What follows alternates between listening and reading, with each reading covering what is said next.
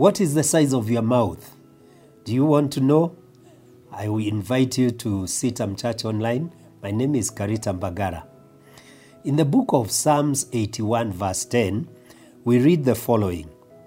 I am the Lord your God, who brought you up out of Egypt. Open your mouth wide, and I will fill it. Sorry, it says, open wide your mouth, and I will fill it.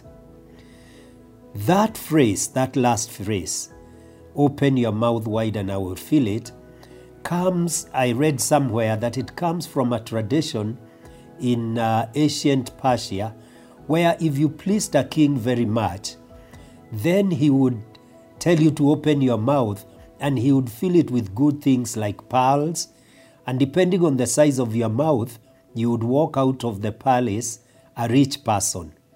And uh, it seems the writer of this psalm is also borrowing from that tradition to tell us that when we come to God and we open our mouth well, then we are filled with good things. How do we open our mouths before the Lord so that we benefit? One of the most important things is when we open our mouths to give thanks to God. Thanksgiving is invaluable for the Christian. And many of us don't remember to give thanks. We take God for granted. But as we come towards the end of the year, we want to take time and thank Him for having sustained us, having been good to us.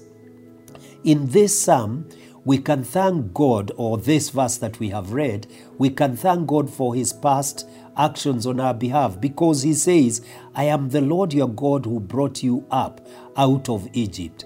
In other words, God has been at work in our lives in the past, and we need to thank Him for what He has already done. But He also says, when you open your mouth, I will fill it. So we can thank God for what He is doing and what He will do. I will fill it is in the present and also in the future. God will continue doing good to us, and He invites us to do that.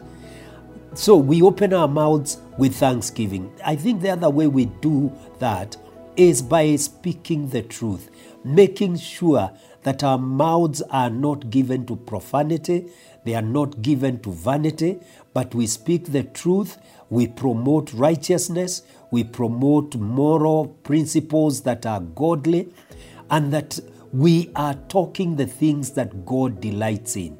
I think that we will be pleasing God. A third way is by becoming a person who prays. I would say even an intercessor, one who is concerned about the needs of other people. You are spending time with God, praying for the things that uh, are beneficial for the kingdom of God. Third, uh, fourthly, or whatever number it is, you open your mouth to preach the good news, to tell others about the love of God. As you do these things, among many other things that you can do your mouth, it can be said that you are opening your mouth before God and opening it widely. And the more you do this, the more God will continue undertaking for you and blessing you and increasing you in many other things and in good things. So, I want to urge you, as we continue, make it a habit of thanksgiving, make it a habit of speaking the truth, make it your habit of praying, make it your habit of proclaiming the good news, and you will be surprised at what God is going to do in your life. Thank you very much for listening to me, and I urge you, please share this in your platform so that many others can also be encouraged like you have been encouraged. Thank you.